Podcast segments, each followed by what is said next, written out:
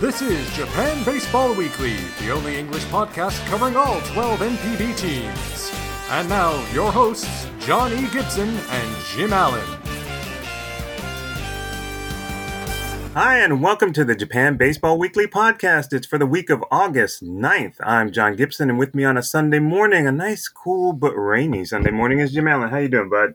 I'm perfectly fine, thank you, sir. How are you?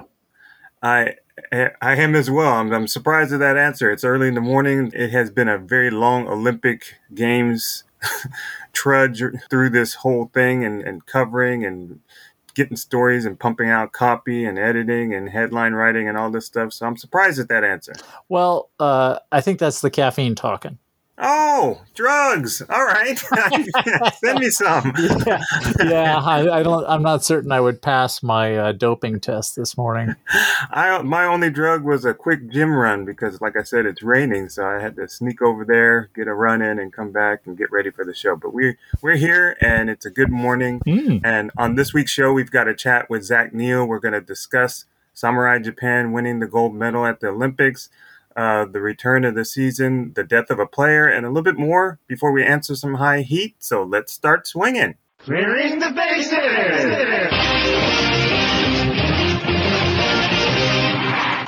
All right, people. Um, yeah, mask up. Yeah. I'm not going to give up, though. I'm not. No, don't. It's still important to wear the masks, but I think imperative is also just just stay away from people and stop talking on the trains, people. Yeah, I barely talk to my wife on the train. Um, just just don't talk. Just I'm not certain that's the best example, but yeah. Oh yeah, you're right. Scratch that from the record. uh, no, but absolutely, be careful. Uh, be careful, and uh, don't don't include me in your your your uh, airborne expressions.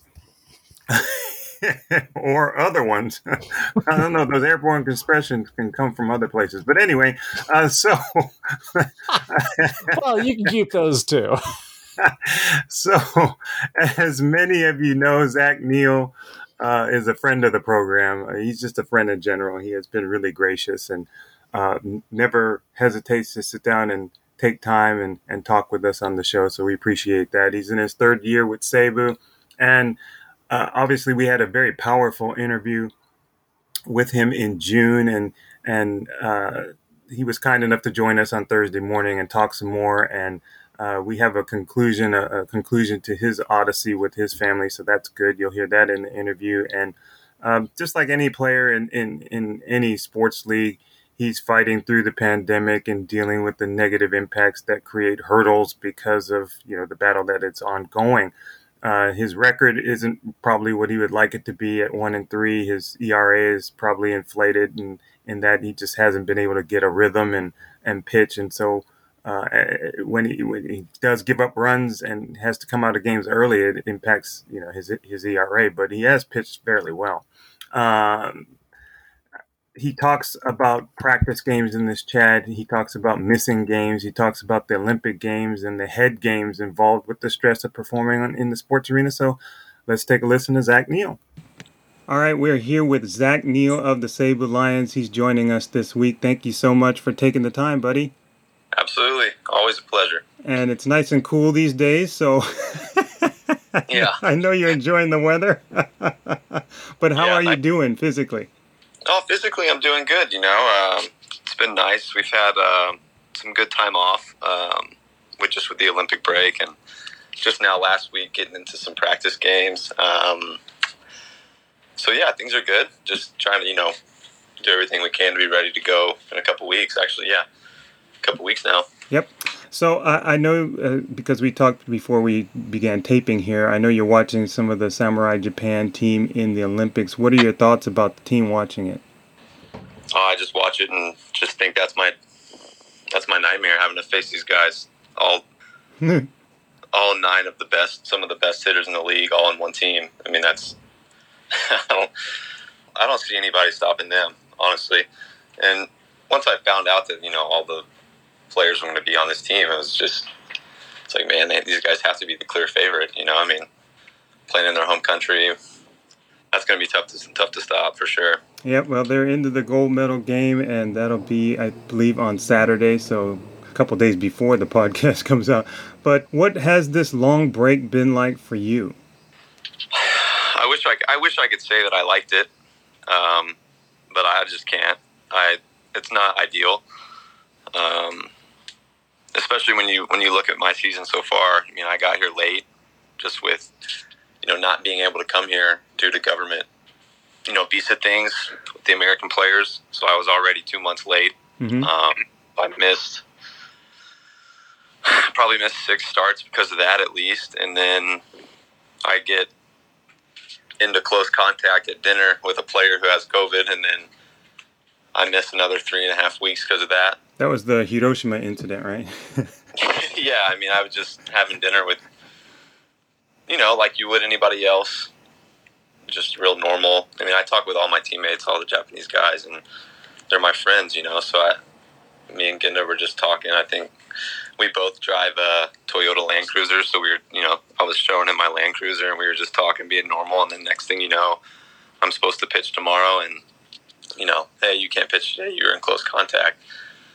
I was like, okay, so that was frustrating, and then so I missed three weeks because of that, and then now I'm having to stop for a full month um, just when I was starting to get in a good little rhythm. You know, only pitching in seven games, um, but I pitched I think in two or three, no, uh, maybe three games, and then the Hiroshima incident, and then now only four games. So for me, this isn't the break that I wanted. Um, I was just, I was just getting going. But for a lot of guys on the team, you know, these guys, the other starters have maybe 13 games, 15 games already. So right. for them, it's it's a nice break. But for me, you know, that's kind of the reason why I'm not not threw over 100 pitches the other day. Mm-hmm. Just trying to get back into uh, really game shape. Yes. And uh, kind of like up my pitch count. I plan on throwing over 100 again next week. So, um, yeah, I mean, for a lot of guys, I think the break's been good. But for me personally, I, I wish we would have just kept kept rolling through. But Right. And you think about how choppy things have been since last year, obviously, with the delay in the season starting yeah. and all kinds of things. So I know you guys are playing through a lot, and I hope fans understand that. Now, how much have you actually pitched during this break, and what are these practice games like? I threw, um, I guess it was a week and a half ago, I threw three innings of the Giants minor league complex. Okay. Just to kind of get my feet wet again after I think I, I took two weeks off from throwing in a game, you know. And then I did the three innings at the Giants' place, and then last um, last start I did five innings at the Tigers. Um, and then next week on Sunday will be probably around 110, 115 pitches at the Dragons. So it'll be inside, so uh, it won't be as bad as yeah. Uh, being outside, so that'll be nice. Yeah, because um, these, these mild summer days are, are a little bit hot for pitchers. yeah, I've got. I, I, I, will say that I've, I've gotten used to it. That's that's been one thing that's been nice about the break is um, it's been really hot, and we've been practicing in the in the heat of it. Mm-hmm. And I, I will say that the first couple days, probably probably first three days, I was not used to it, and I was extremely extremely gassed like, and like butter in the sun, right? I mean, honestly, just melted, and I was just throwing a bullpen and just gasping for air. I mean, yeah. it was so hot. Yeah. And like you said, I'm, I'm a Texas guy, so I know the heat, but I think I might have lost some of my Texas uh, Texas heat because it, it's been shocking me. But over the break, it's been nice because I've gotten to train in it. Um, and so I'm a little more used to it now, so it doesn't affect me as bad. Yeah. Now, what's the competition like in these practice games? For me personally, I, I don't really even I don't even look at who I'm facing. To be honest, mm-hmm. like I I just I kind of work on my pitches. Last game I threw a lot of sliders, a lot of curveballs, so I'm kind of working on my secondary game. Mm-hmm. Um, so I don't even. it's almost to me, you know, and it might be different for other guys, but for me, I mean, I I'm not really concerned with results as far as like runs or hits. You know, I, last game I was really rusty, so I gave up a lot of like um, a lot of hits on some bad pitches that usually happen. You know, whenever I'm rolling good and in season form. Mm-hmm. So you know, I mean, it's just things like that um, that I don't really read much into. It's like, oh, I left the changeup up. Like, oh, okay, I know why. I know why I did that. So next time I won't. So things like that, and then just working on the secondary pitches. So you know, it's nice. Um, I couldn't imagine not having the practice games. Sure. Um, but there's you know zero adrenaline, zero. It doesn't matter. You know I mean? right. I got you. My main focus is is not don't get hurt. Right. Right. Don't get hurt. That's always that's always important. So, how are they serving the intended purpose then? Well, I think I think it's different for a lot of guys. You know, me, I'm an older guy. Um, I'm gonna be in the rotation. Um, I had a good first first seven games. Um, I threw well. I threw how I wanted to throw. So for me, it's different than you know maybe a younger guy throwing right now is more of a tryout. You know what I mean? Sure. you know they want to get some eyes on these guys that because we do have some holes in the rotation that we need to fill. So these younger guys throwing, I think it, it's a little bit obviously it's a little more important. Um, this is kind of like a tryout. Um, so I think it just depends on the player. You know, you got a guy like our other three starters; they're just trying to kind of get back in the swing of things, like I am, um, trying to stay healthy and be ready to go when we kick off in a couple weeks. Yeah, gotcha. So, how do you transition back into games that really count? Because all of a sudden, I think it's just going to come up on you, and they're going to say, "Okay, you know, we're back on." These games That's, count uh, again. yeah, that's going into the next game. Um, I'll probably turn it up a notch a little bit towards the end of the game, Mhm. and that comes more not necessarily from a physical standpoint, but from a mental standpoint. Um, but when the games matter, I'm able. I'm I'm usually able to flip a switch mentally and say, okay, let's go now. Like it's time to go. Like this matters, you know. And that I think that just comes from being older and playing for you know 11 years. You know, I, it's just a different a different animal, and I'm aware of that mentally. All right. Uh, let's change gears here a little bit now. The baseballs themselves, they've been really a topic in the in the big leagues with the differences from the ball from year to year and and seem, seemingly month to month. Uh, how uh, how do the NPB balls compare? Oh, they're completely they're completely different. it's not even close. The big league balls, it's almost they're if you don't use anything to throw them, they're they're really hard to throw with like accuracy and command. Mm-hmm. When I was in the big leagues, I always used sunscreen and rosin. Mm-hmm. And that to me wasn't I'm not trying to get spin on the ball. I'm not a spin guy. I just wanted a little bit of control. Mm-hmm. But over the last couple of years, as you've seen and have as the reports have come out, guys are using stuff, and it really is affecting their spin, which makes them a different pitcher. Um, and I think that was the problem. But for me in the big leagues, I always use sunscreen and rosin, and in Japan, I don't I I don't use anything because the balls are they're so nice. They're they have a little bit of tack to them, Mm-hmm. so you don't you don't need anything.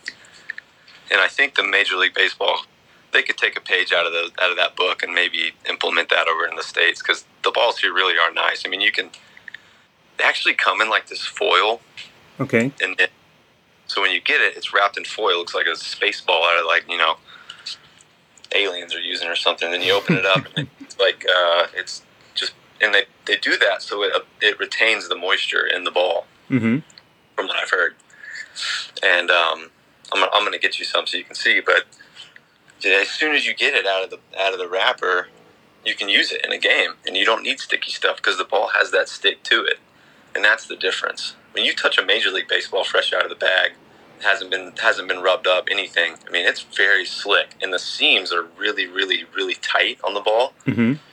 so you can't spin it like you want because the seams don't really provide much leverage on your hand. Okay. In an NPB ball, the seams are a little bit higher. It's a little bit smaller of a ball, Mm-hmm. so you're just able to to throw it better. Simple as that. And the American ball is almost it's almost made to not throw well. I mean, it's it's tough, and if unless you've tried to do it in a game, like I know everybody has an opinion on it, but unless you've tried to do it in front of forty thousand after you just got a brand new ball thrown out to you in the umpire, and you can't even like hardly hold it because it's so slick and powdery. Right. I mean, it's tough, and um, that's why I had to use some stuff just just for a little bit of grip, not to, you know, make my pitches nastier or get my RPMs up on my spin rate. I'm not a big, I'm not a big uh, TrackMan or sabermetrics or I'm, I, I don't really look into that too much. I have some things I look at, but Sure, sure. I mean, these guys. I mean, you notice the guys that were doing it were four seam guys and curveball guys that were spinning the ball at the top of the zone and then breaking the curveball off of that. Um, that's who it really helps. So that's not me, Okay. Uh, but it's a stark difference for sure. Okay. Um, now, you also uh, obviously we had uh, some reports of some players, uh, including uh, one of your your teammates, Ernesto Mejia, who reportedly asked for his release and recently left to be with his family. So, how much did you guys talk about his decision, or did you influence him, or did he come to you, or did he just tell you what was going on? How did that go down? I mean, it's been a topic of conversation since the day we got here. You know, especially for a guy like him who has a five-year-old um, who really, really relies on his dad. You know, he knows his dad is gone and he misses his dad. Yeah. And he says, "Dad, when you coming home?" Every day to him. So it was a topic for me and him all the time. You know, hey man, like, what are you thinking? What What do you feel? He's like, man, I, it's so hard because he's old enough to miss me. He's old enough to know that I'm not there. Mm. I think that's the hard part. You know, you got guys like me and some other guys who have babies. It's hard for the parent, but the baby might not, nec- not necessarily know as much. hmm But uh, an older child who asks you every day, like, you know, when you coming home, daddy? So I think that weighs on him, and it weighs on every parent. Obviously, you've seen a lot of guys just say, you know what, I can't do it. And I think the list is getting pretty long um, of guys that are just, you know, saying like my family's well-being is is more important than than being here right now, and that that's so tough because as a player, you want to do this as long as you can, but these circumstances have. It's just really unfortunate, and it was really unfortunate for him because you know he was he was here with the Lions for so long, and that's not really the the send off that I know he wanted. Um, that's not what I wanted for him. Right. Um, but at the end of the day, like he's a dad. He's, he's a dad who had a kid who really missed him and a family that needs their father figure. And I have so much respect for people that, that do do it. You know, you got guys like Smoak, and I think there's some other guys now. I'm, I don't want to mention names because I don't know if it's official, but you know, you got guys leaving. They're Yeah. not coming. They're not. They're saying, you know what, I can't do it, and I hate that. And I hate that for the league. I hate that for the foreign guys here. It sucks. And I tell all the guys here because a lot of guys weren't here with me in 2019. I'm like, man, this place is amazing. Playing here is my favorite. Yep. It is so fun, you know, especially when it's sold out and like the games are important down the stretch and the fans are going crazy. Like, there's nothing like it.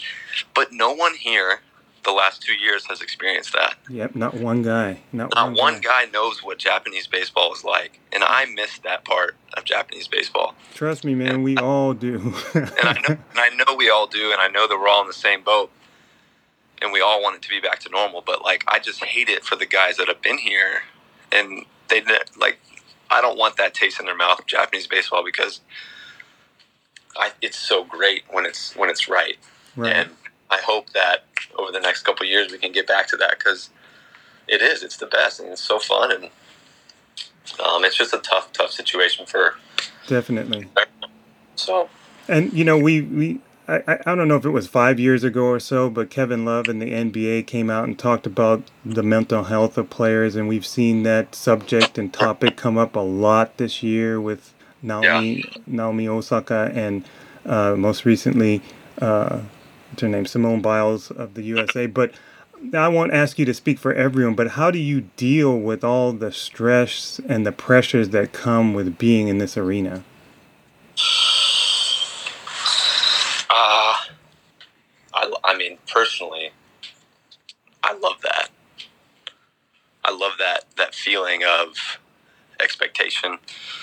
Um, I love toeing the mound, knowing that I, you know, that I want to compete. but I think I've always been that way. But I think you you do have athletes coming out talking about mental health, and it does weigh on you, and especially I experienced this last year, and when I've, I've been trying to get away from it this year. Mhm. Um, in my pitching form and the way that I go about my day, not my day, but my game, Mhm. and the way that I attack the game. Last year, I there was so much. I put so much uh, pressure on myself. You know, I, the, my first year, I, I, I lost one game. I didn't lose for twenty something, twenty something outings. So I was like, okay, I just came back on a two year. I need to do that every game. You know what I mean? hmm I put you know pressure on myself that was hard. It's hard to live up to that, and I think that like that's kind of how I handle it. Is you know I prepare harder than anyone.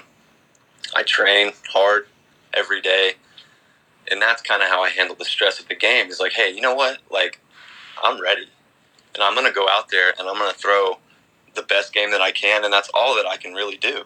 And that helps me in my mental and my um, my stress. That kind of takes the pressure off me. Is like, hey, you know what? If it goes bad, it goes bad. But you know what? I did everything I can to be ready. And if not, hey, I'm gonna be here next week and I'll be ready to go again. And that's kind of like been my mantra my whole career. And I think that's why you know, I'm, I've been around as long as I have um, and had the success is because I show up. I show up every day and I'm ready to, ready to rock. And that's kind of the, the kind of pitcher that I am. Um, you know, when I take the mound, you kind of you kind of know what you're going to get. You know, and that's kind of I pride myself on that.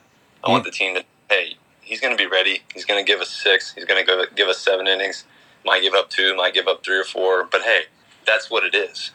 And let's go. And let's let's let's do our best to win. You know. So that's uh, that's kind of how I handle it. But it, it is stressful. Yeah. But- I like that. Ready to rock. Ready to rock is, is awesome. Yeah. I, I'm, you know, the running, the running helps me deal with a lot of stress. Yeah, I just Mhm. kind of stomp it out. Yeah. Absolutely. So now let's talk about the good news. Personally, I understand your wife Kiana and your little daughter Braylon are in the country and they're still in quarantine, but they'll be with you next week. So how did that come about? And uh, obviously, we worked on that big story of which you were Mhm. part of the focus, and they're finally here. So Yes, yeah. they uh, made it. They, uh, my wife's a superhero. I mean, to travel that far with that small baby, and I'm not sure if you've traveled out of the country, but coming back into the country now in Japan, it's about a three or four hour deal to get to your bag. You know, with the COVID testing, with the paperwork, customs, yeah, three hours. So yeah, I did it once. yeah, okay, so you, alone. You know, yeah, yeah. Um, so first, she's. I mean, for her to do that, it was amazing. And then, yeah. So we've been applied for a visa under medical circumstance a long time ago. hmm Um, I was forced to hire a nurse at home to help my wife with uh, Brandon, my daughter. Um, so there was medical medical grounds for a visa, and that's what we were approved on. And so yeah, they they made it, and uh, I look forward, you know, just to having them here the last three three months. I mean, three months doesn't sound like a long time, but when your family's at home and you're here, it is it is a long time. Yeah, Um, it's better than zero. Yeah. Exactly. So I mean, it'll just be nice to have them here that way, you know, because sometimes I think when your family's not together, especially too, like you, you're not, you are present here, obviously, but mentally, you know, you're not all the way here because you're worrying about stuff at home. Are they okay? What can I do to help? Um, so mentally, I think it'll be freeing as well. You know, Mm. hey, my family's here. Like I'm everything. Everything's here in Japan now. So like that mental, um, you know, the the unit being together will be nice. All right. Well, I have an idea what you're going to answer this or what the answer to this is going to be, but I'm going to ask you anyway. What's the first family activity you guys are going to do when they join you? Oh man, just just hugs. Well, I mean, after after the hugs and everything, uh, I, I figure you're going to be changing a diaper. that's what Yeah. that's what my answer was. Yeah, changing diapers, cleaning cleaning bottles, all the all the things that a dad's supposed to do. But you know, we love going on walks. Mhm. Uh, as a family, we you know we go on when in the off season we probably do one a day at least. Um, so I, I just look forward to that. You know, we just go as a family out walk and take her outside and You know, just kind of be be in the moment. We usually leave our phones at home and just kind of hang out together. So that that'll be uh, top of my list for sure. All right. Well, stay hydrated. Keep little Braylon hydrated as well, and say hi to your wife Yeah. for me. And uh, congratulations. Yeah, thank you. It's uh, it was a long, long journey for sure, and I hope uh, actually it was nice. The uh, NPB did say to all the foreign players that their families can come now, so that's good news. Awesome news. Awesome news. Yeah. All right. We appreciate your time again, and hope to hopefully we'll have you on again uh, later in the season. Yeah, let me know. Sounds good. All right, appreciate it. Thanks. All right, so uh, what a great time for Zach. He said his wife and daughter are out of quarantine on Tuesday, so that'd be if you're listening to this on Monday, that would be tomorrow, uh, the day after the episode drops. So there were a lot of things to enjoy about this chat. So uh, what would you like to comment about, Jim? Uh, well, first of all, if you'd seen me listening to it in the in the car the other night, I was I just had this perpetual smile on my face. I was just enthralled by this, and I want to, I want to, I think you know when Zach gives up playing baseball, I, I don't know who who would offer a job as somebody who's an advocate for humanity. But when I I listen to this, I think about you know people who really care about other things, and uh, who are you know team players in the biggest sense of the word. Mm-hmm. So, uh, yeah, more power to you uh, in all all your endeavors because I really enjoyed that. I mean, I thought all the points were quite good, and I also want to say I love the questions. I wouldn't have thought about asking a couple of the questions, and I'm I'm so glad you did. Uh, especially about Ernesto Mejia because I know Ernesto and I know his wife, and, uh, and the way he put it was so stark and powerful. Hmm. And I also know that uh, I guess the one thing he didn't mention was, uh, which we did last week, was how how the Lions responded to his leaving. Which is Right. the, the Lions were heartbroken, you know, that he had to go.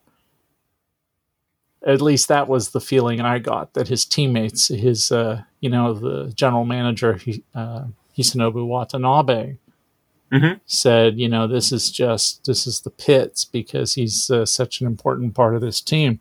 Right. So, uh, so there was that. It- There was pretty much everything, but I, I think what I would want to comment most about is the topical stuff, and I and everything was topical, so that's sort of uh, hard to break down. But I'm going to say uh, the most topical, which is uh, the ball Hmm. and because there was a lot of discussion about that with the Olympics, and then we had been um, engaging Zach on a kind of secret mission, and uh, which I'm it's a secret, so then we'll leave it at that. Thank you. But uh, the the talk with the Olympics was people using a ball which is similar to the uh, ball used in Japanese pro baseball. The maker is different. Uh, Japanese baseballs are made. Uh, Japanese pro baseball uses uh, balls made by Mizuno, hmm uh, and the WBSC balls used in the Olympics are the uh, SSK balls, but they're they're similar. It's also a Japanese maker, and SSK used to make balls for Japanese pro baseball as well. And uh, the you know the, the U.S. pitchers are going like, yeah, we want to use these in America. And the interesting thing I read was, well, you can't because well, first of all, you can't because those horrible balls they use in the states now. and I'm I'm digging on this actually because this reminds me of my first time going to the winter meetings in 2015 or 14 i don't remember. Uh, listening to people say i was so used to having players come to japan coaches coming to japan scouts come to japan and say look it's not how we do it in the majors. As if there was a ruler. The major leagues were a ruler, and if you weren't above the line or you weren't in line with what the major league uh, doctrine said, you were somehow substandard. And you know, you're not a, you know, this is not the the expression is this is not how we do it in America. Was essentially saying you don't do it well enough. Well, yeah, we, we we have had an editor at our paper when we worked together who used himself as the standard for everything. So yeah, yeah, yeah, yeah I know about I know about Major League Baseball doing right. that. so that was the thing, yeah. and so I was quite taken back at the winter, first winter meetings when uh, fairly knowledgeable baseball writers and some you know, team executives said, yeah, we should look into the way they do it in Japan. And they were talking about, for example, taking, at that time, uh, MLB had a lot of times where teams would play 12 or 13 days straight. Mm-hmm. And they were saying we should look at trying to get teams a day off every week. Uh, the yeah. way they do now, which they actually sort of implemented through, I guess, with the, the new CBA. So Correct. that was one thing. And another one was staggered playoffs, you know, to give some advantage to teams who who had won actually won won something. Mm-hmm. But you know, the attitude was, you know, our ball is the best because we're MLB. Our players are the best because we're MLB. Our minor league system is the best because we're MLB. Yeah. Oh wait, Oh, what, what was that? Your leg chains are too tight? well, suck it up because we're the best. so, so that's that's the way it, it has been. But at the winter meetings, I'm going, wow, this there are people who actually have other, you know, have have an open mind, and and I've discovered some of that. I saw an article yesterday which made me believe. Now, there's still morons running the show over there, but. Uh, but yeah, the talk about the balls was has been quite a surprise. Of course, we can't MLB can't do it because MLB uh, a year and a half ago bought their their ball manufacturer. Right. so they really can't do anything about it, which was hilarious because uh, Rob Manfred came up at the it was it was a the MLB the, commissioner. Yeah. Yes, MLB commissioner Rob Manfred uh, a year and a half ago at the winter meeting said, "Well, we can't be in charge of the quality control." And somebody said, "But you own it." Oh, so, well, nothing's nobody's perfect. because they were it's like they reach into a can and pull out excuse A, and if that doesn't work, they just reach back into the can the next excuse. It was exactly how it was, and uh, every you, it's like there's there's about. I walked in on the press conference at the media room, kind of. Oh, there's something going on, and he's talking, and I saw some friends there asking questions. I'm going, "What's going on?" And I, oh, he's talking about the ball, and I'm, I'm going, like when he said we can't you know, how how do you expect us to make good baseballs? You know, nobody can can predict this. And he just said that they bought the company to ensure quality control. And he said, "Well, we can't ensure quality control." He just said like like thirty jaws drop. so so that's uh, yeah. So so this is kind of a fun topic. Uh, uh, uh but SSK said in one story reported, I don't know if it was Dylan Hernandez from the Los Angeles Times, is doing a lot of good work over here, and, and he's he's an American born uh, who speaks Japanese. So he was, I guess, he talked to SSK, and they said, "Look, we we get all our materials in Japan. It would be really hard to to suddenly start."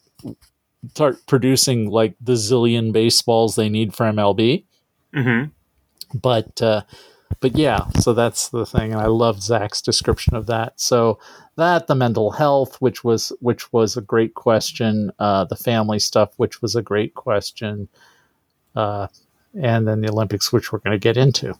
Yep. All right. Um, yeah. I, I, obviously I was impressed with what he said about the balls, but the Samurai uh, Japan team when he said loaded and that you know he was thinking, oh, he's so glad he didn't have to face those guys. And I, you know, look, I don't know how the U.S. went about putting together its team. It just seemed like there we had released guys, we had up and coming players, we had guys who were veterans uh, playing in uh, MLB for a while, and then we had some NPB guys. We had a couple, so it was it was kind of mixed. And I think when we talked on the show last week, I said, "Look, I, I don't expect this team. I'm rooting for the U.S. I'm always going to root for the U.S. team to win, but they're overmatched. I mean, the guys they put out there for Japan and didn't even. I mean, let's let's also include the fact that they didn't bring their best players, but uh, we'll talk about that when we get to that part. I just I, I just like what Zach said about the whole thing, uh, the whole aspect, and I, yeah, I got the sense too that he he might be rooting for the U.S., but he didn't think they had a chance to win, and and, and that was clear. But I also liked what Zach said about the baseballs, and I you know for him to break it down and say, look, when the balls when you get them, they look like they're from outer space. They're all wrapped in foil individually, and that's so that's so Japan, right? Because when you go and buy a lot of times when we sell candy or, or some items, cookies and things like that, when you get them, they're in a they're they're packaged. But let's take uh, chocolate chip cookies for instance. They're they're just lined up in their own little rows and not individually wrapped. But in Japan, you go and buy cookies; they're all individually wrapped inside the uh, the packaging. So to hear the baseballs are all individually wrapped like that, and they come and they, they maintain their moisture and I'm like, I don't even know what Major League ba- Baseball is doing with its baseballs. I mean, why is this even a thing? Why is the supposed and, and I and I know that the, it has the best players. So I'm, I'm saying supposed because I, I'm I'm trying to bash them in a way that's politically correct. I don't know. The alleged best best league in the world can't properly take care of its baseball so that guys don't have to use all this gunk on their hands to play the game. You should be able to take a baseball out. That's the one thing about Japan, right? When you t- when you go somewhere and you buy something, the setup is always easy, right? You go and you get a new modem. Well, they they color code it for you. This cable goes here, this cable goes there, and you don't even have to read the instructions. You just you just set it up and you're off and going. And then make sure that everything is easy for the for the customer. And here we got in baseball, you've got in Major League Baseball, guys have have to get all this garbage to put on their hands and uh, just so they can take the baseball.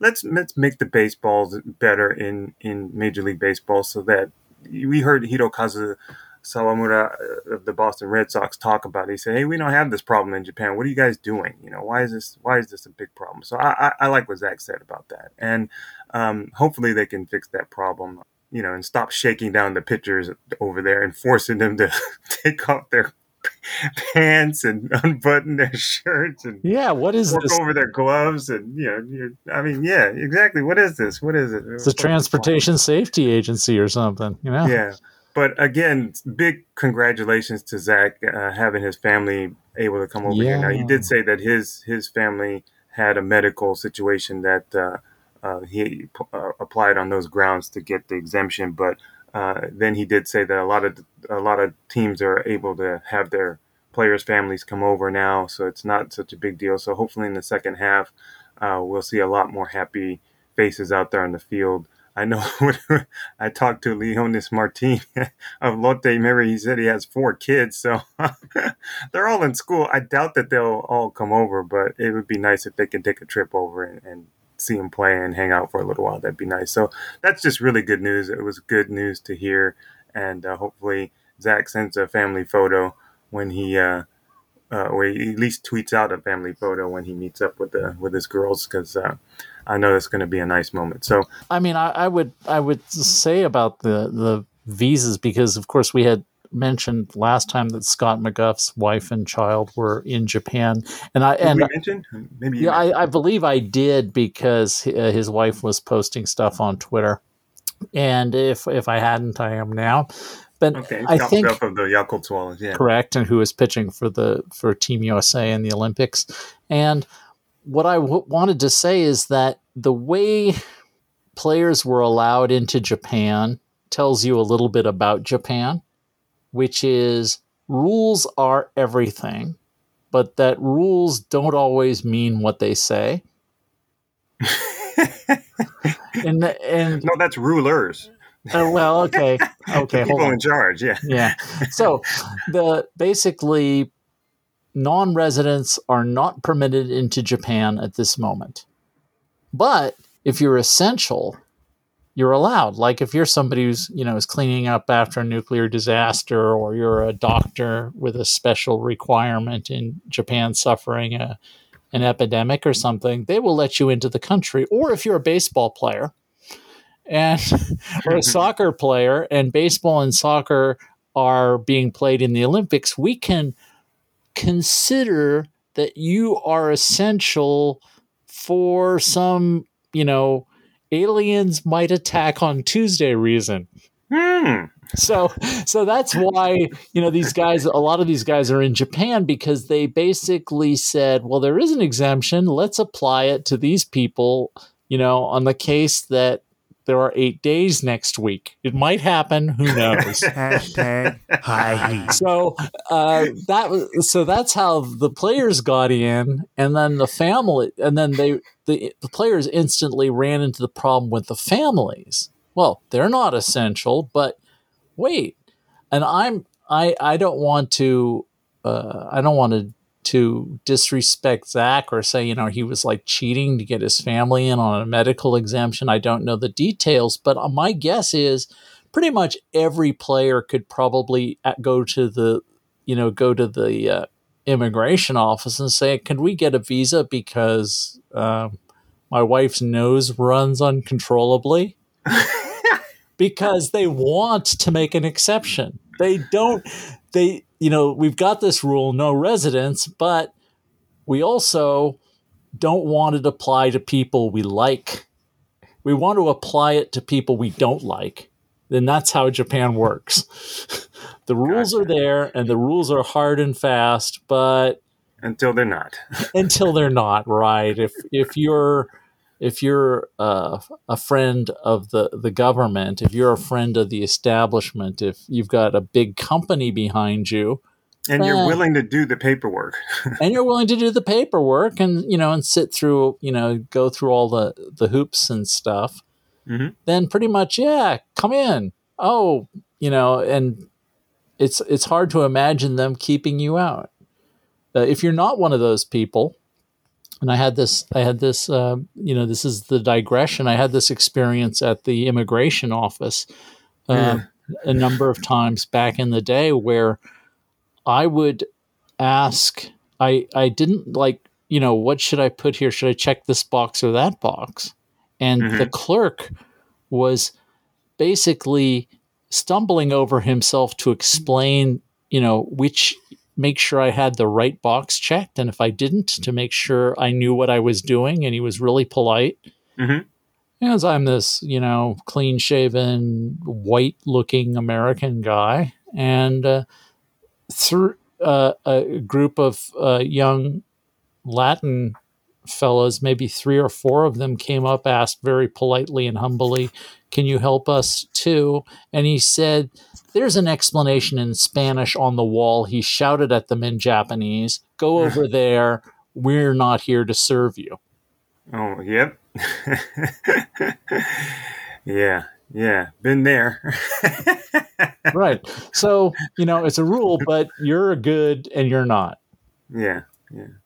Yeah. Uh, the rules are somewhat murky too sometimes. Yep. and how they're application of the rules. The rules I'm sure clear. that's not. I'm sure that's uh, no different in many ways from uh, other countries. But Japan is like other countries. Japan is like other countries, only sometimes more so. Yeah, well, I was gonna say, yeah, I've been there, but it wasn't here in Japan. It was back home in the states. So yeah. Okay. so I know that. Okay. I know the feeling. All right, let's move along. Let's make a four-seam transition and talk about Japan winning the gold medal at the Olympics, blanking the USA two nothing in the final. So, again, I was confident the MB, NPB Stars would win this tournament, and even without the likes of Shohei Otani, Yu Darvish, uh, Kenta Maeda, Yusei Kikuchi. Who else are we missing? Shogo Akiyama. I don't think Hirokazu Sawamura was a, a ever really a consideration, so I won't mention uh, that he was not there, but he certainly would have been available had they needed him. Uh, and I, I, again, it wasn't like the U.S. was overmatched or anything. I just thought they just were not going to have enough when it came down to it. And um, you know, again, the U.S. The, the, the Japanese team fielded a team that I thought could beat anybody uh, out there understanding that not every country sent its top top player. Maybe South Korea did, um, but obviously the U.S. did not. Um, the Dominican Republic did not because there there's so many Dominican players in the in the major leagues who didn't just weren't able to come over. Mm-hmm. So, um, given what the Japan team had, I, I, thought it was hands down the best team. You just got to go out there and win. And so I thought at a poignant moment. I don't know if you watched TV last night. Uh, but after the game, they were interviewing some of the players, and in studio they had Kazuhiro Wada, the former Seibu Lions and mm-hmm. Chunichi Dragon Star, and he was almost brought to tears. I mean, he really had to compose himself not to break down and cry at the NHK mm. studio in which he was based. But I thought, okay, well, this this was a mission. I, I saw it described somewhere as a mission for Japan, and it was obvious. And um, Atsunori Inaba, the manager of the Japanese team, was was emotional, and the players were. I mean, you know, there were a lot of young players out there, and I think this was uh, for some of them like the first time winning on a big stage, so they were really happy. But I think all of Japan had high expectations and um, really decided that, that that this was the turn that this was Japan's tournament to win. And so when the team came through, I, th- I thought it was real emotional for the whole country. It well, just seemed that way to me. It was Japan's tournament to win for the fourth consecutive Olympic baseball tournament. Well, I mean, the oh, I bet. let's look at it this way: the team that the that Japan brought, the circumstances that the team was playing at home, and uh, uh, the attitude going in. I thought this was Japan's team. Well, I thought they've they've had uh, I mean, even even the the Sydney 2000 team, which was which was six Pacific League frontline stars and a couple of Central League reserves, because the Central League wasn't wasn't on board because the Yomiuri was not an official Olympic sponsor yet. And that was the year the U.S. beat them for the bronze medal, right? Uh, that's the year that uh, South Korea beat them for the bronze medal, oh, okay. and and the U.S. won the gold medal.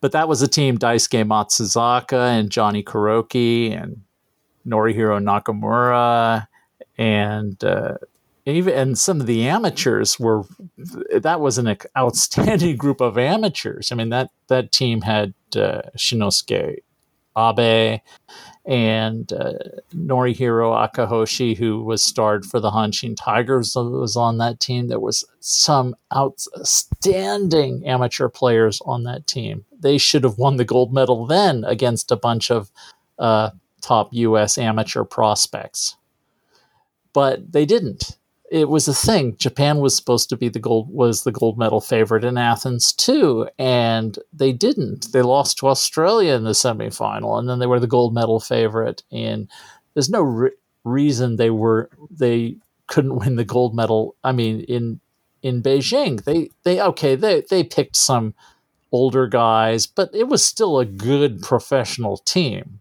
But the the pressure is just amazing. Japan has a thing about the Olympics that is almost hard to understand. They rever the, I think it has to do with the Tokyo Olympics and its effect on the country.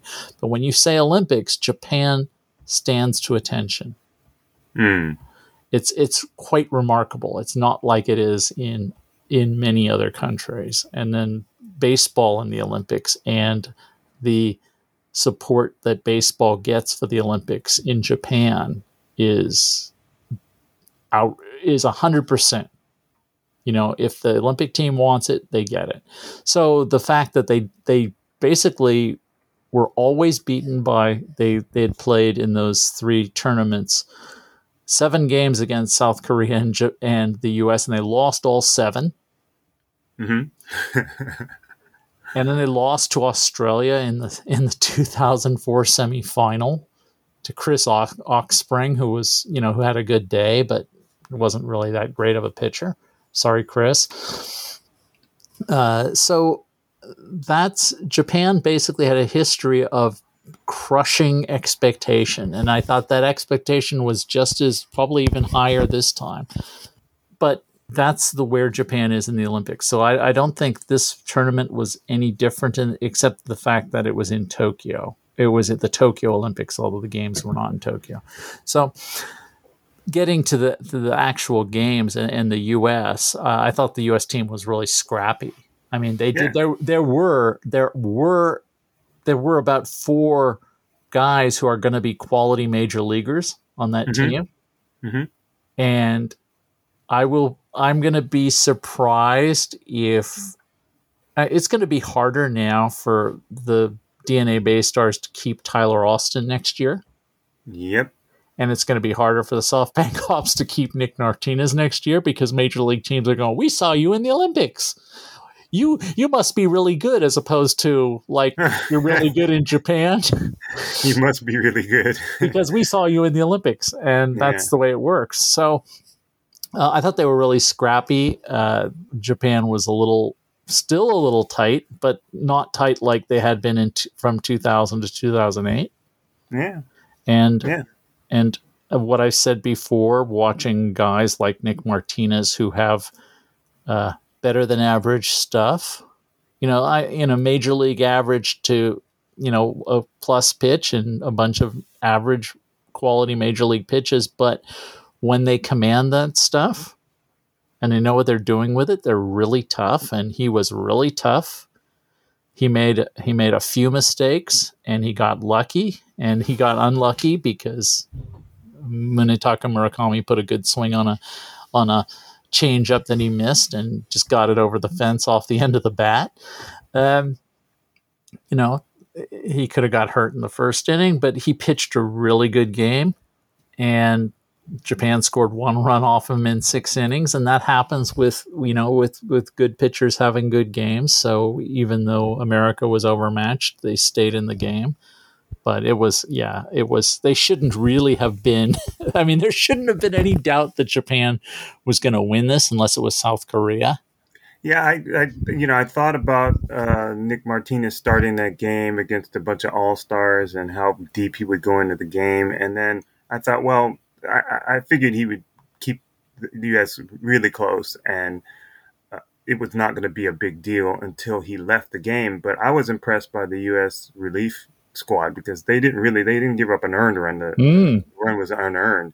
So I was impressed with those guys as well. And you said scrappy. I, I thought they played, uh, and I think Mike Scioscia was quoted say, saying that you know they, they they left it out there on the field. They really Sure. did because uh, I I didn't expect that kind of a close game. I, I thought once Nick left, it was maybe gonna they were gonna just put some more space between themselves and. Uh, and the U.S. players, Right. but they didn't. So it was No. a two nothing game, and like you said, Munetaka Murakami hit a solo home run in the third inning, and I think that pitch, that particular area of it was up and away, and Yeah. I think the Chunichi Dragons know that area well because he's blasted about three home runs off of off of their pitchers on that on pitches in that same area, but whether they were fastballs or changeups. So that was not a thing. But I thought Masato Mo- Morishita, the Carp uh, second year pitcher, Very good. And- yeah, and then Hiromi Ito uh, of the Fighters. I thought maybe Skipper Inaba went to him a little too much, went to that well, and especially when he brought him out for a second inning. And I just thought this is this is not what I would be doing when you've got other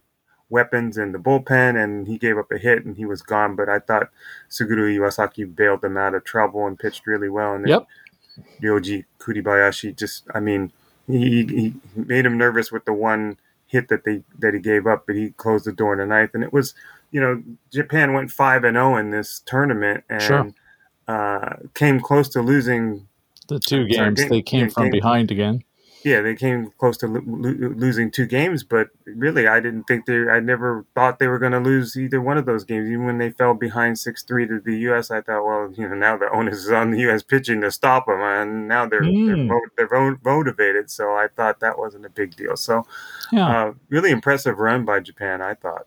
Yeah, they had they had you know the the three weak spots were the offense uh, cramping up like usual in the Olympics the first eight innings against the Dominican Republic, and then from the ninth inning of the the Dominican Republic game, their opening game, the offense played fine. Mhm. You know the guys hit. Um, you know Suzuki Seiya, who I expected big things because of his tremendous 2019 Premier 12. He was probably put all the pressure on himself. You know, I can do this, I can do this, and probably tried to do more than he could. And it wasn't until sort of like the last game where he he kind of relax. He appeared almost relaxed. Oh, appeared to almost relax. but I guess that that stolen base attempt assuaded me that he was still putting a lot of pressure on himself. Yeah, because yeah. when he looked like he was running on, you know, like somebody had tied cinder blocks to his shoes. Yikes! Well, you know what I used to tell Tyrone was, "Hey man, when you out on the, when you're out there on the bases, put down them groceries." so, so that happened, and then there were the you know the three bad pitching outings by Masahiro Tanaka, which was one bad inning from him, you know, three good three good innings and one bad one, and and the two by uh, Koyoyagi, but uh, Aoyagi. Koyo Aoyagi, excuse me, of the Hanshin Tigers. But the rest of everybody else was pretty much up to snuff, and they played. You know, if if my my colleague said, "What's your prediction for this?" I said, if it was simply on talent, Japan's probably going to win this game five to one or you know six to one or something. But it's it's hard. There's a lot of pressure. I suspect it'll be closer. Uh, so that was yeah, that was Japan. I was quite sad about South Korea's end because uh, they just got you know they just looked a little deflated after their loss to Japan and never quite got over it. I think we're so not used to losing to Japan in the, the Olympics. Yeah. And the thing I thought about, I mean, we got to see at the beginning of the pandemic last year, we got to see a lot of Korea, right? Uh, Korean baseball. So I watched some of the KBO guys, and I just noticed that they're they're not detail oriented pitchers, but the guys they bring to these uh, international competitions are. Oh and, man, yeah, but they still were not able to pitch with the other teams, and I thought that was their downfall in this tournament. I saw we saw one the one the guy who pitched uh, for the Dominican Republic, uh, excuse me, for South Korea against the United States in their uh, semifinal, uh, the 19 year old Lee Eui-lee. Mm-hmm. Well, I was really impressed by that kid. Uh, and they took him out, and then the game went south. But uh, they they do have guys who can pitch. I mean, they do have guys who can really play. But I think this time they were the you know they put the pressure on themselves. Usually, it's a it's a I, we were talking about pressure in Japan. Uh, I'm not certain Japanese people mm. Japanese people understand pressure like like Korean people understand pressure. Yeah, yeah. well, let's talk about that quickly. Just talk about that seven six win over the U.S. The first meeting, and uh, that was August second, and it went ten innings. And like I said, the Japan fell behind six three at one point, but obviously I didn't expect that to be the final score or anything close, and uh, it ends up being a seven six win for Japan.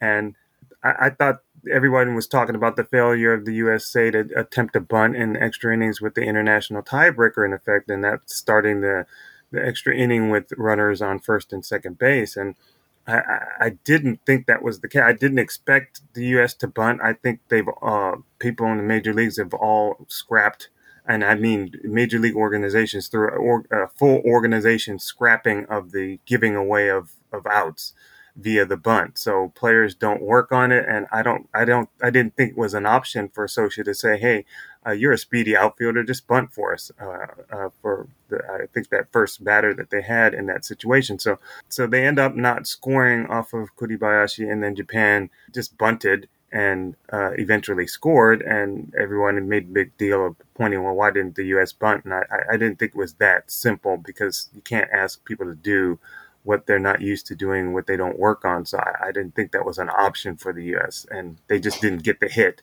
uh, to get the runner over, and that was that. And they didn't score. So um, the, the Japan ends up winning that game. And yeah, I saw a lot of stuff on Twitter, but uh, yeah, yeah, I don't, I don't use Twitter. but I did like, you know, I, I there, there were, it was, it was. Uh, by far the best Olympic baseball tournaments so far of all the Hmm. ones I've seen. I I can't, to be honest, I don't recall much of the 1992 and 1996 Olympic baseball tournaments, but I have been wrapped uh, since the pros took over. Geez, I don't remember yesterday, so you're ahead of me. Yeah, well, you know, uh, age equals even more selective memory. I gotcha. So, but it Yeah, was it good. even the third place game yesterday with the Dominican and South Korea teams, Korean teams, um, having a seesaw battle, and then the, Juan Francisco getting a home run. doing yeah, late. do- yeah. yeah, doing his merengue out on second base. That was pretty cool. so um, yeah, there were lots of things about that. Uh, there were lots of things to enjoy about this tournament. We had a guy who's been a you know pitching for Mexico, who's been a star in Taiwan. We had the for the first time we had. Uh, non we had teams using Asian talent, expatriate Asian talent on their teams when the major leagues wouldn't. Mm. So that was that was big. I thought the Dominican team is just a fun team. You know, a bunch of older guys, a couple of young prospects uh, from the who are in the U.S. minor leagues, Eric Mejia and such, and they were a, a really fun team. The Korean team was also fun, and and two of my favorite moments were seeing uh, the D- Dominican game against Israel when they won. The teams coming out, and uh, you know, I get Ian Kinsler and uh, Jose Bautista coming Mhm. out and you know and greeting each other, and the players showing so much respect. That was that was really a big thing. And uh, also when the Korean Dominican game, we didn't see that. The Koreans were uh, so in shock and so, uh, you know, so so down. I mean, that game when uh, Lee Lee Jung Bum used to play for the Chunichi Dragons. His son was the was an outfielder with the Korean team, hmm and there's no way he was going to get he was going to get Juan Francisco's double. it was, I mean, he was you know he was shifted he was shifted to right field and the thing went into the left center gap and it hung up a little bit, but there was pretty much you know Andruw Jones couldn't have gotten that Right. and and he he had to compose himself lean you know propping himself up against the center field wall before they could re- resume play he was Mm. so crushed by that but after the game when the dominicans came off the field kim kim hyun soo the south korea first baseman who played on the the 2008 olympic gold medal winning team and who played for the orioles and the phillies uh, was he made the final out of the game, and as he Mhm. was on first base, the Dominicans all came back past him and kind of gave him the Ichiro treatment. Oh, yeah. So- by- by the time I got to that point, the broadcast had gone off for me. so- Okay, so that was something that I really admired. I thought that was great. Um, so it, it was it was a tremendous tournament, and I was very happy. I was sad to see uh, South Korea because South Korea really cares about this. But Yeah, lost that close game to Japan, and it was just you know they Mm-hmm. it was a five two game, and that was on Wednesday, and they it was just some funky footwork around first base that you know they couldn't turn a double play, and Right. kind of gave it, Japan an extra out, and uh, three runs later, you know they were Right. down by three late in the game, and then got closed out in the ninth. So yeah, unfortunate, but yeah, you're right, very memorable tournament, and I enjoyed seeing the games.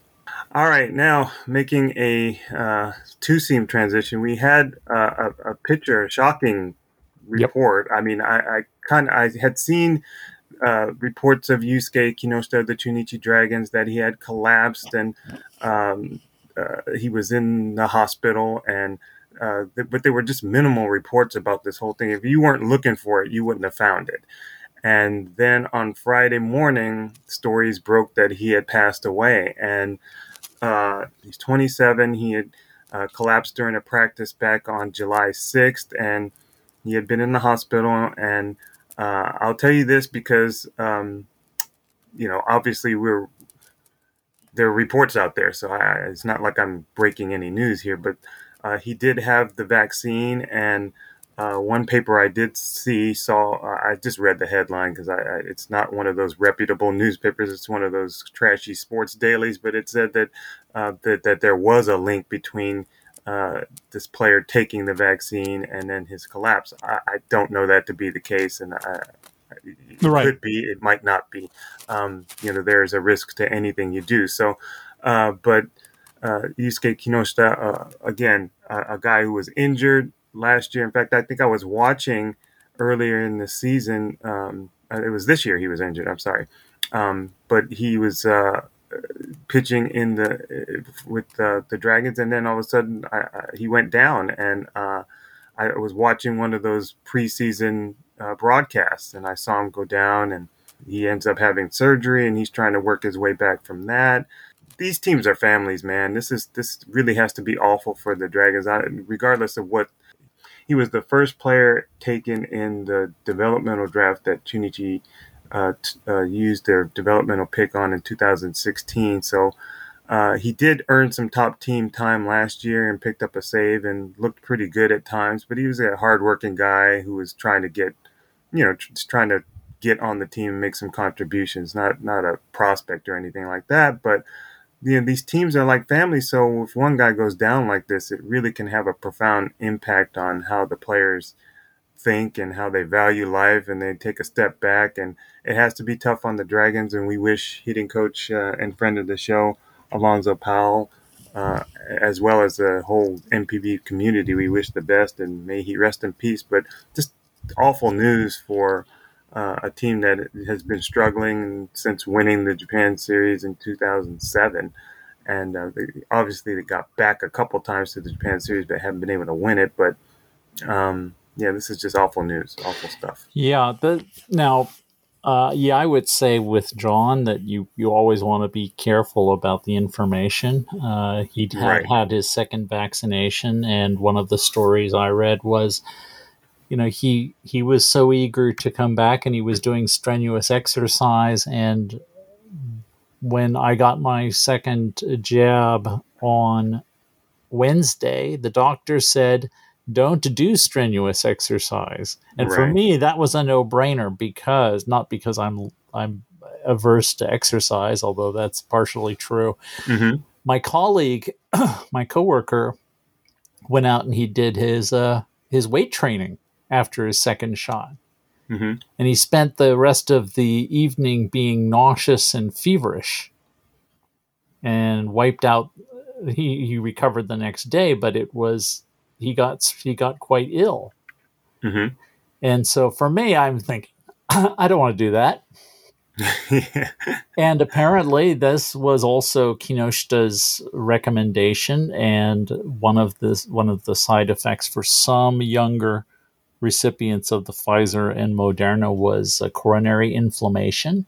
mm-hmm. And you know, we don't we don't see baseball players dropping over in No. practice very often. We see it we see it with uh, soccer players, football players when young guys seemingly indestructible young men 24, 25, 22 keel over from heart trouble because they didn't know they had a heart condition.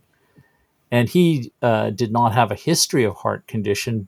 Uh, I can only guess that you know he he might have had suffered from the inflammation and was a motivated to recover from his injury as quickly as possible and b felt like a young athlete and indestructible so my what i want my point is and i do get to a point now and then is Ah, listen listen was that me? Is this thing on? My bad. That's what that's what we call the the hot mic. Yeah. Okay. So sorry, Mike.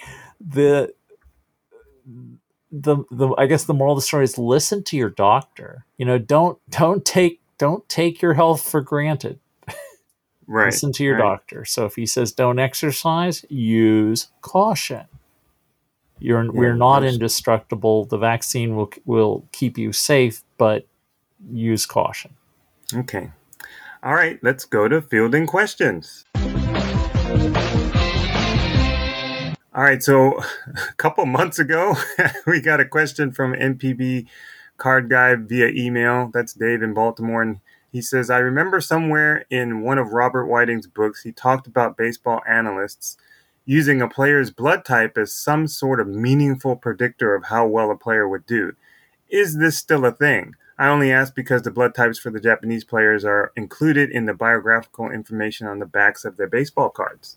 So, uh, Dave, I can tell you this. I, I, I don't know. I didn't. I haven't done any research. I don't think it's a thing, but it could be some consideration among teams. However, when I came to Japan back in 1990, someone at the place I was working asked me if I was blood type B or not. And I said, no, you're way off. Why? And they said, well, blood type has some connection to personality. And I said, oh, really? So I go on about my business. And all the time I've been here since 1990, no one in this country has correctly guessed my blood type based on personality traits that they observed. So my mother-in-law, the, the other part of this story is my mother-in-law instead of taking the teaching moment to deal with my wife's laziness or bad habits, says, "Oh well, she's just a type A, A B blood type. What, what are you going to do?" And I'm like, "No." No, what are you going to do? You're going to get in her face because you're her mom and do some parenting, even at your age, and change the behavior because this is not acceptable. And this is what I have to deal with when you're gone. Oh, wait a minute. Is it still a hot mic? Hashtag yeah, anyway. Mike's Mike's Mike's being a pain today. anyway, well, anyway, for me, it's just more of an excuse or folk, folklore than a real thing. But I think some Japanese people believe it. So, you know what they say: if you believe it, you know it can be true or something like that. What if it works? Then then believe in it or something like that. But Jim, yeah, great. I mean, that's uh, I, I, I have my anecdote, which is uh, the first time when I came to Japan. Of course, everyone asks uh, the blood type, and they and they say, you know, what blood type are you? And we Americans typically say, um, I don't know, red. And well, that's uh, not true. Well, that's not true for military people because you. no, it's not. Types, yeah, yeah, we so. okay. Well, I I, I ain't. Uh, I was not a, a, a Navy brat. So, okay. Well, my father was a was a career naval guy. That's why. But uh, no, I didn't know. And then my ex assumed that I was type AB because it seemed to match my sort of up and down personality. You know, my my quirkiness and so that was what I mm-hmm. was. And so when I the the day the first day I gave blood in my life, um, probably three or four years after we were married, she. I, I came home and reported my blood type, and she said, You need to go back to the Red Cross and tell them they got it wrong. I remember you telling me that story. Yeah, so so there's that. The reason it's on the cards and uh, the reason it's on the cards is because people buy these things. It's in the players, you know, people there are people who care. There are consumers who who eat this stuff up, so they put it out there. I don't think the I don't think the coaches pay much attention to it. Of course, there's always the uh, you know, we had the great story on my on my blog. You know, Leon Leon Lee saying about how you know he could get a uh, Leon Lee saying about one of his teammates could get a night off by having a bad BP. You know, he's tired and didn't want to play, so he'd go up and look look awful in batting practice, and the coach would say, "Okay, you're benched today." nice. so so there's that. I don't think that's a blood type thing, but uh, Japanese baseball tends to be more more I think more so than the US baseball, extremely focused on small sample sizes. Mm. So snippets, there's, yeah. There's yeah. that.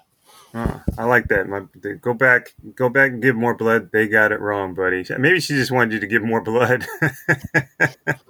uh, I am not going to cast aspersions further, but that was, I mean, that's that's not an unusual response actually, but uh, but yeah, I don't want to cast any aspersions. That's water under the bridge. Okay, all right. Uh, so uh, next week the well, this week the games, the, the regular season is going to resume. Uh, we've got games starting on Friday, so that should be fun. Uh, I'm going to be watching to see if the Tigers are going to finish this thing off, uh, finish what they started in this first half with a pennant, or do the Swallows make a run? They're only actually two and a half back in the race, and the Giants are two games back, and you know the Central League race for the pennant and the playoff spots is going to be awesome.